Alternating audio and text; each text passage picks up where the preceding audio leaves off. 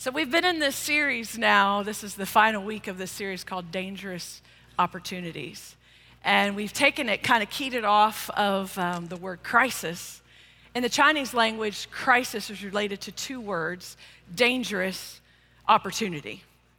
And, uh, you know, we've been talking about in this series that when we manage the crisis of our lives through the lens of how Jesus would manage crisis, when we do that, we open the door for opportunities to come our way to fulfill the will of God. Because when crisis comes in our life, when we are believer, when Jesus Christ is the rock of our life and he lives in our heart, when crisis comes, we can't bury our head in the sand and say, Oh my God, what's getting ready to happen? That is the moment that we have to say, Okay, God, what is happening here? What is the opportunity that you have for me? And so we, we've said each week, no matter what the crisis, AKA opportunity, is we are opening up, there will always be adversaries and there will always be obstacles that come along with those opportunities. so we've been keying off this verse in First Corinthians. Paul is talking to the church at Corinth. They're kind of in a crazy mess in 1st and 2nd Corinthians. He's a little frustrated with them and he's on his way to travel. I think he's in the city of Ephesus, if I can remember right. And God is just moving. He realizes he needs more time with the church of Corinth because they're going a little crazy right now. So he's like, I'll be back to you. But in the meantime, God has opened this amazing opportunity. He's opened this door of opportunity for me, a great and effective or powerful door. And, Paul says, there are many adversaries. You see, Paul had this opportunity. He knew God was moving right now. He didn't want to step away from what God was doing, but he said, in the midst of this great opportunity, Yep, there's some adversaries, there's some obstacles happening at the same time. Webster's calls opportunities this a good chance for advancement, a favorable juncture of circumstances. In other words, okay, I'm gonna jump out and take this opportunity. We're hoping it will be a good thing. Have you ever been there before? You're like, let's just jump and see what happens. So we could say that crisis or opportunities from God are circumstances that are set before us that require us to make a decision. We can make the decision to step up and say, okay, I'm going to take the opportunity that God has laid before me right now. Or I'm going to shrink back and say, nah, not right now. I don't know about you, but I've been in both places in my life when I've been like, yeah, I'm ready, let's go, let's take the opportunity. And other times I've said, you know, just don't want to do it right now. Have you ever been there before? So I want to share with you a recent dangerous opportunity uh, where I had to make a personal decision. It could have been a crisis. Uh, instead, I had to choose it as to see it as a favorable experience. You see, every Sunday about 100 kids come on the property of the Bethel campus. They come with moms and dads, grandmas, grandpas, aunts, uncles, friends, neighbors. Bethel has the opportunity every week to embrace and engage children. And we know that from research, by the age of 18, the foundation that is laid in the life of a human being is a foundation that they will ride on the rest of their lives. I call them the building blocks of life. If the building blocks of life are solid and sure, that person is going to have a better chance at succeeding in life. But when the building blocks of life are not as steady, not as sure, that person has a harder time following a stable foundation. Even beyond that, 80 5% of those who call Jesus Christ Lord and Savior have ever accepted Him into their heart do so before the age of 18. So Jesus said this He said, If you welcome them, you welcome me. Hmm. So, when I had this opportunity for transition in our children's ministry, uh, we immediately started, you know, looking on job sites, postings, kind of try to find that perfect fit for for Bethel and our family. And we were in months into this process, and, and I was praying, Lord, come on, like, like we got to get moving on this. And, you know, the timeline's coming up, and the Lord said, I want you to do it for a season. For a season, I want you to step into the children's at Bethel Harvest. I was like, you know, I, I have learned enough by my age. I'm not that old, but I'm not that young either. I have learned enough not to argue with God. So I'm in this, I'm in this quandary because he's like saying, I, I need you to do this for a season. I said, Lord, I just need, I just need the why. I need to know why. And he said very clearly to me, You are the mother of the house. And you can give fresh impartation and who you are to this very vital and important area of this ministry at Bethel. You see, kids are important to the church, kids should be important to us. Amen? So when God speaks direction, he lays out provision and he lays out fulfillment. So I was, I was actually just, I was kind of excited about what God was getting ready to do. I was also really, ner- really nervous.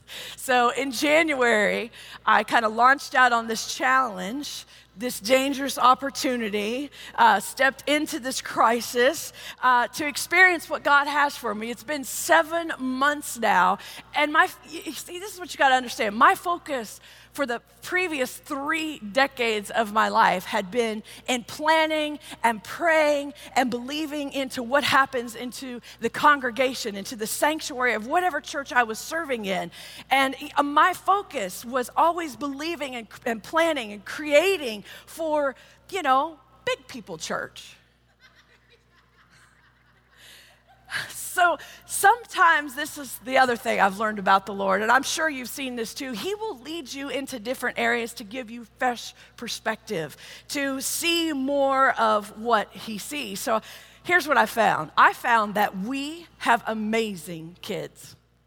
I found out that these kids are a gift. They are fertile soil in which the love of God is being planted every week every week.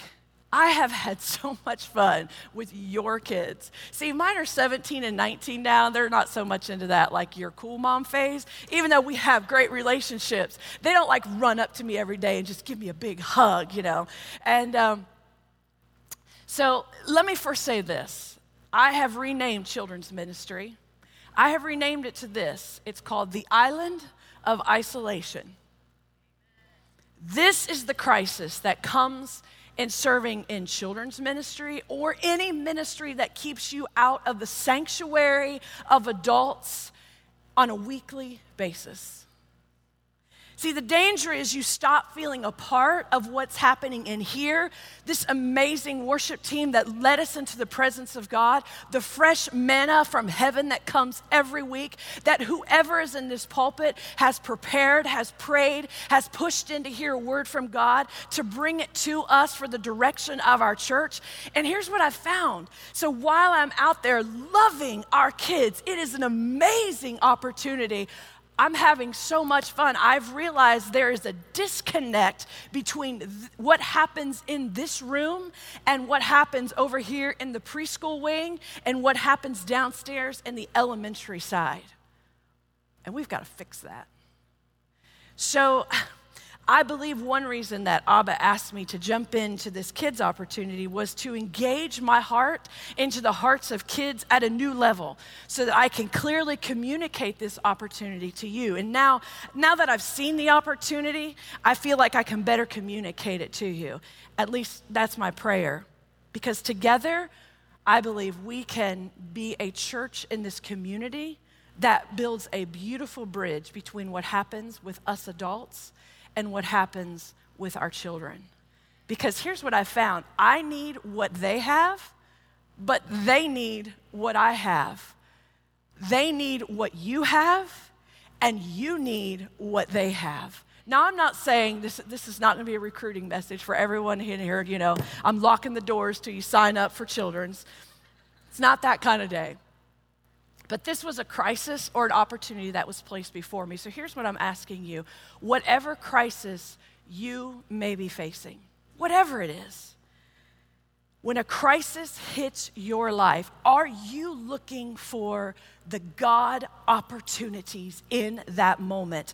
God isn't hiding them from you. His greatest delight is when you take the opportunity that is set before Him and you say, God, I don't understand and I don't know and it's not totally clear, but God, I am jumping into this opportunity and I am going to lift up your name because you said, if you be lifted up, you will draw all men to you. So let's look at a few keys of how we can um, see these God given opportunities. The first is we have to choose the opportunity. We have to choose the opportunity. You can choose to walk away or you can choose to see it. God spoke to the Israelites in Deuteronomy chapter 30. I'm going to kind of paraphrase this section, but it says this, and I don't think any of this screens are working to put scriptures up because nothing's popping up. So hopefully you brought your Bible or you've got it on your phone. But Deuteronomy chapter 30, there's a whole passage there between verses 15 and 20. I'm going to paraphrase because God says to the Israelites this He says, I set before you today life and prosperity, death and destruction. In verse 16, he says, For I command you today to love the Lord your God to walk in obedience to Him and to keep His commandments, His decrees, and His laws. And then you will live and increase, and the Lord your God will bless you. You see, God, hey, there we go. Hey, God gives us a choice. But he goes beyond giving us a choice. He actually goes ahead and tells us what we need to choose. It's like the, the teacher giving us the answer on the test. He says, Look, you got to choose, but let me go ahead and tell you what you need to do. You need to choose my way, you need to choose life. Wow, in every obstacle, there is an opportunity that can be found. It just depends on what lens you use to see what's happening in that very moment. It's more than empty optimism. It's more than powerful thinking. It's more than confidence. It is simply this for me it is trusting the very goodness of God. That knowing that whatever I'm seeing, whatever crisis I am facing, I believe this God is good. I can trust him.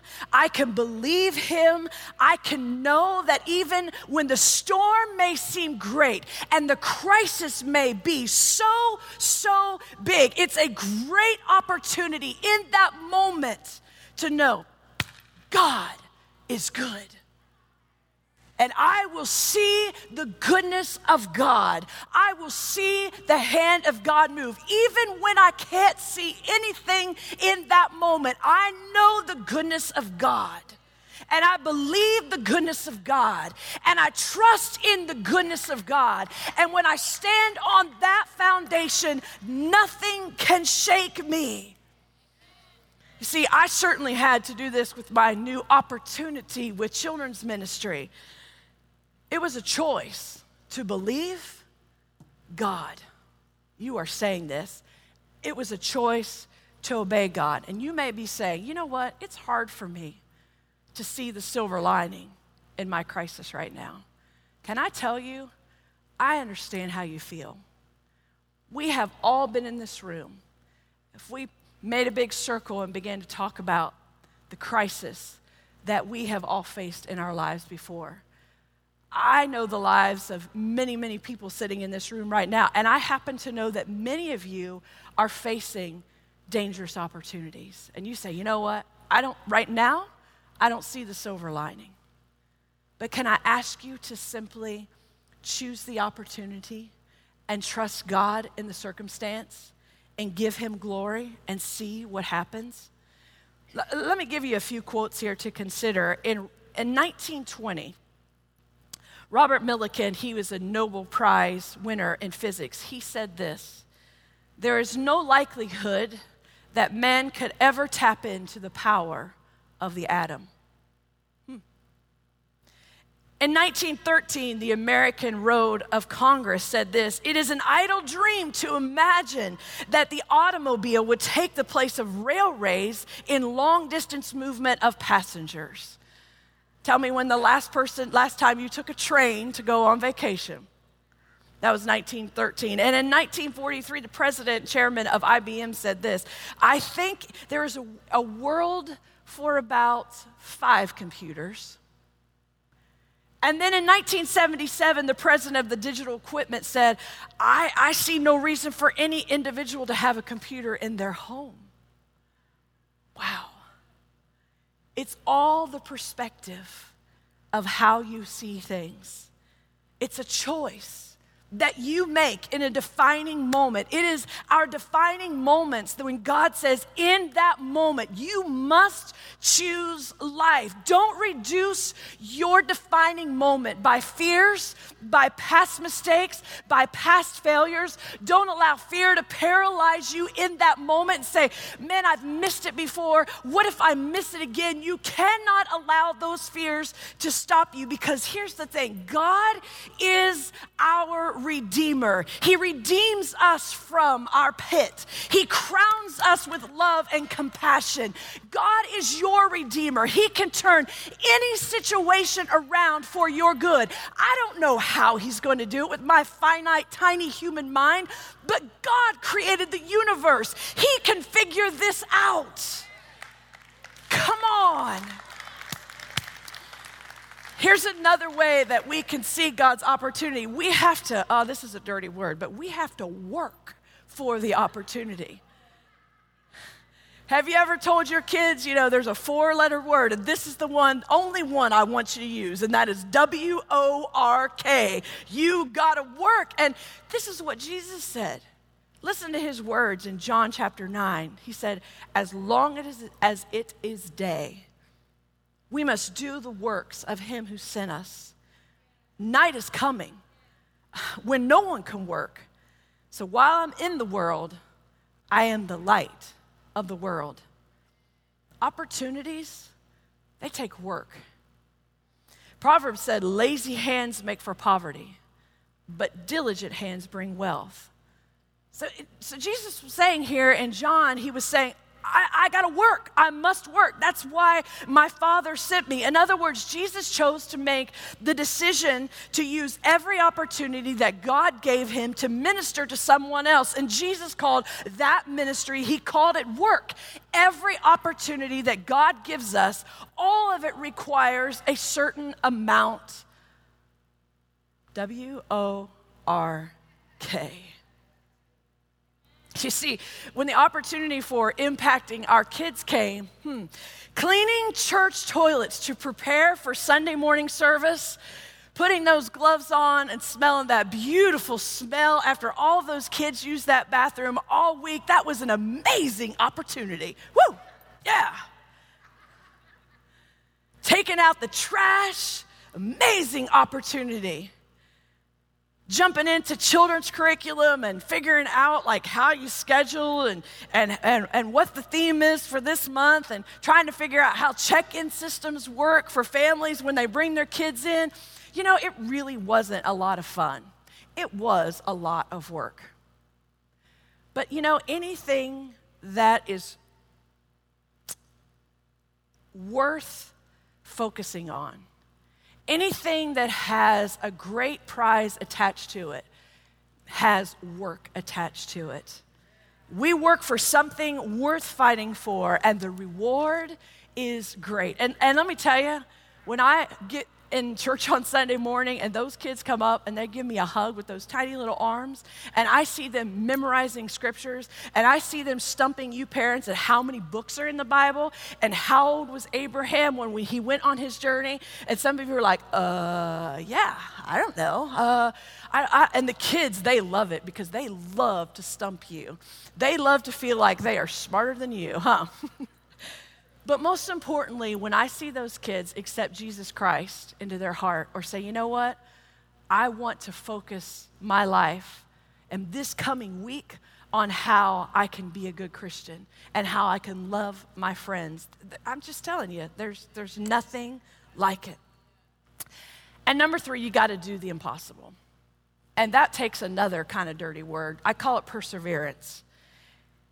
Webster says it defines it as to persist in an undertaking in spite of counter opposition and discouragement. Let's look again at what Paul is saying to the, uh, to the church of Corinth in the Amplified Version. He said this For a wide door for effectual service has opened to me. He is so excited.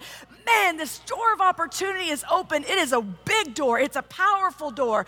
And there is a great and promising one, but there are many adversaries just because a wide door has opened. And you're like, wow, man, I can hear the angels singing. It's like the, the sun is shining, the light is beaming down, and you can hear, ah, go this way. And you walk in, and then you're like, ah, what are you doing there? Another adversary, another obstacle that you have to climb. How does this happen? Because that's how God laid it out. Just because the door of opportunity is there doesn't mean there's going to be, doesn't mean you don't have to persist, doesn't mean you don't have to persevere. But I love in these next few verses when Paul's talking to this Corinthian church again, before he gets to them, he, he gives kind of these final words to them before he comes back to them. And here's what he says I love it when Paul makes it so simple. I love it when the Word of God makes it so simple, like, okay, one, two, three, four, here's what you do. Paul said, Watch, stand fast in the faith, be brave, be strong, and in everything, okay, you're gonna make me, let all things be done with love. Bam like all that stuff of how to push and how to persevere and how to focus and how to look for the opportunity and how to persevere. Paul says, here's how you do it you got to watch for every opportunity. And then you got to stand fast in the faith. I don't know about you, but there are times when I'm going, man, nothing seems to be working. Nothing works. And then I get in the word and I'm like, okay, God, this is what your word says. And I begin to decree and declare the word of God. I was just saying to Marion the other day, we were talking about this decreeing and declaring the word of God. I said, you know, sometimes you can get so focused on the, uh, the dangerous opportunity, the crisis in front of you, that you stop standing in faith on the Word of God. It's like you know it out here and you read it, but you don't actually just take your voice and begin to declare, Thus saith the Lord. This is what the Lord says. This is what I decree over my life and over the life of my family and over the life of my church and over the life of my neighborhood and over the life of the United States and over the life of this world because with your word, words, you can condemn yourself or you can acquit yourself. That's what the Word of God says. We have to have to stand firm in faith. You got to be brave. You got to be brave. In the face of crisis, you have to find the opportunity. You got to fight. You got to fight. You, you got to look at that situation and say, I am not burying my head in the sand. I am not backing down. I am like, I'm jab punch, jab punch. Come on, I am fighting this situation. And maybe it's a physical situation. There have been times where I, I am like, I am down, I am laying in my bed going, okay, I'm fighting. Jesus, Jesus, Jesus, come on, Lord. I know what your word says. I know that I am healed. I know that I will stand and see the salvation of my God. I may be down for the count, but you, you better know I'm going to fight. I am going to be brave because that's what you do. We do not quit.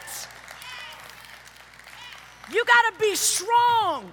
You got to grow your faith muscles. You say, Well, I don't know how to stand in the faith because I don't really know what the word says get your Bible out, you get your confession book out. If you don't know what to look for, you take your dumbbells called the Word of God and you begin to work the Word of God. You begin to build strength. You say, I don't, I don't really even know what to believe. You go in there, you text a friend, you call a friend. My goodness, now you can go like on YouVersion, Bible.com, Gateway Bible, just Pick the word. It'll give you 20,000 scriptures on whatever it is. You write them down on an index card. You put them on your bathroom mirror. You put it on your drive, on your steering wheel in your car, in your purse, in your Bible, wherever you are, on your refrigerator, wherever you are the most. And you, every time you say, This I declare the word of the Lord.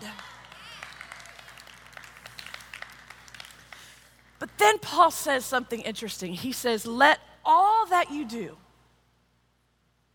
is all all? Unfortunately, all is all here. Let all that you do be done in love.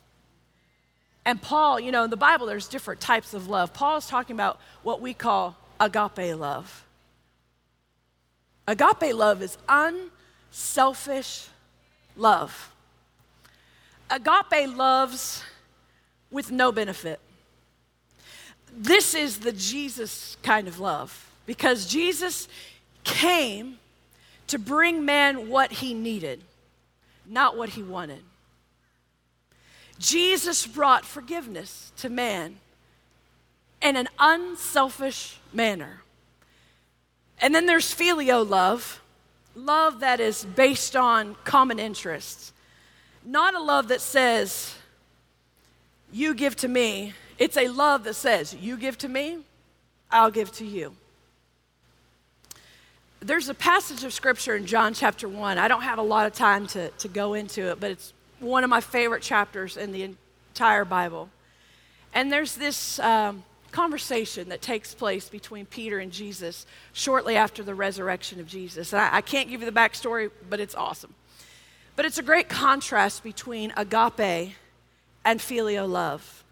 Jesus asked Peter, he says, um, he asked him if he loved him with an unselfish love.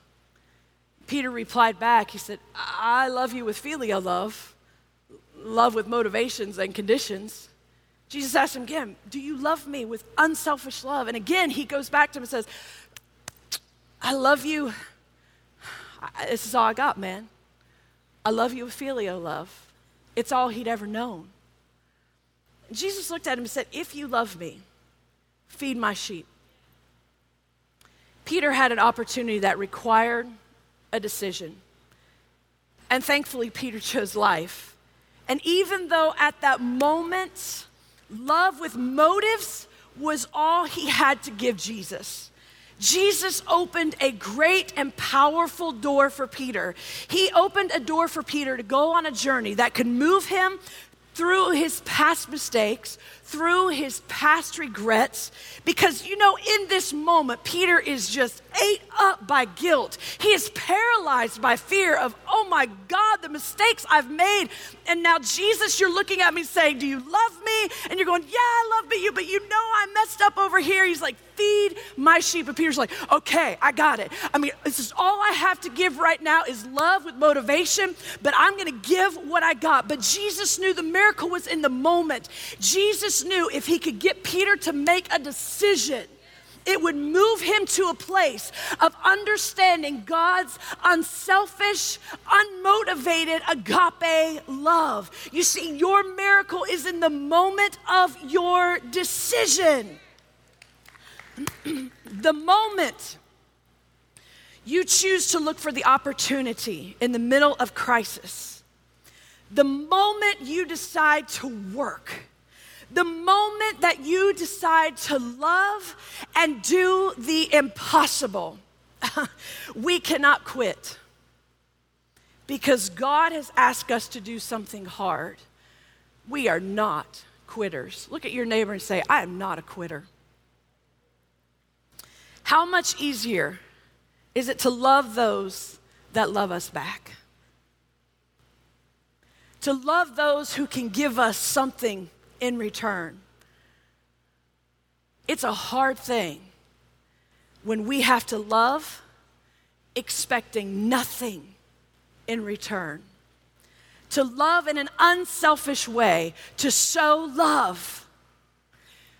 The Lord spoke to me last week and He said, I need you to have more faith in the power of love.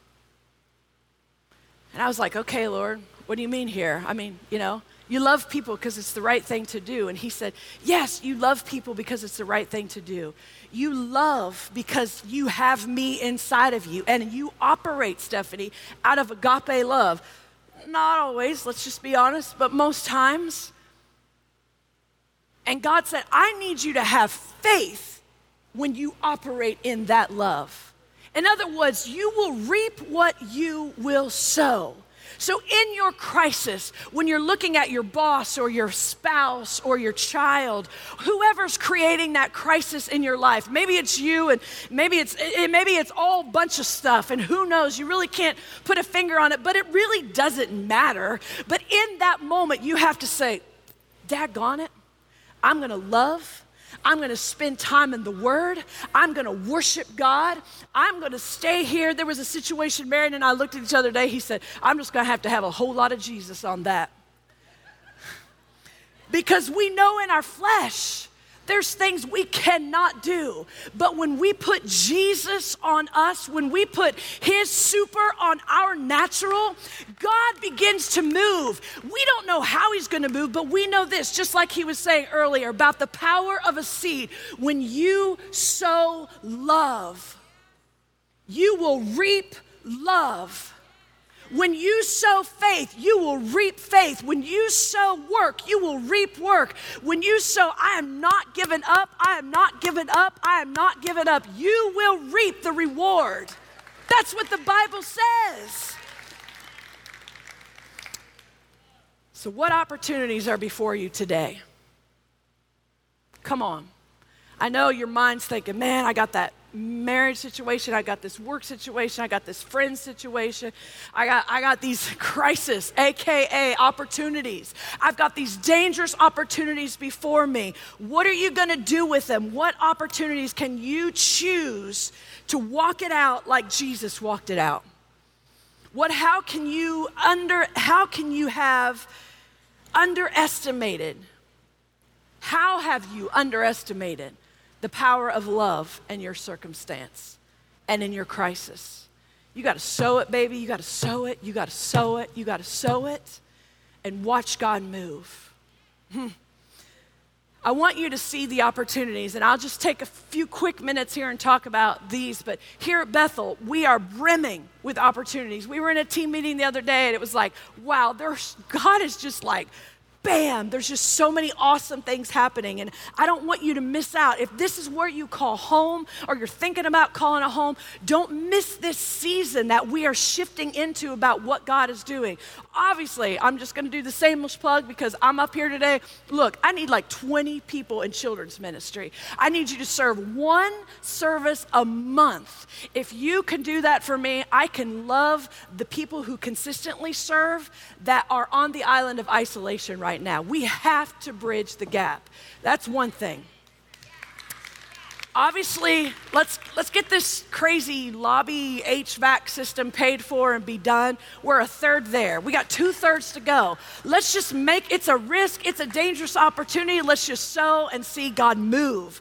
And then we've got Bethel School of Ministry launching in mid September. We've got our intern program and our night program if you want to focus in and say i am i really want to dive in push into what god has for me this next season you really need to check out bethel school of ministry. After service today through these double doors that exit sign right turn left there's going to be a 15 minute meeting that'll tell you about it. Don't let fear stop you from choosing opportunities that god has placed before you. Amen? Let's stand up Let's pray. Heavenly Father, we just ask that you would, with your Holy Spirit, your anointing, God, that the things in our life that we are fearful of, that we are literally froze in fear, we cannot move. Just let the anointing, your oil, your balm of Gilead move in our situation and our circumstances. Do what only you can do, Jesus. In your precious name we pray.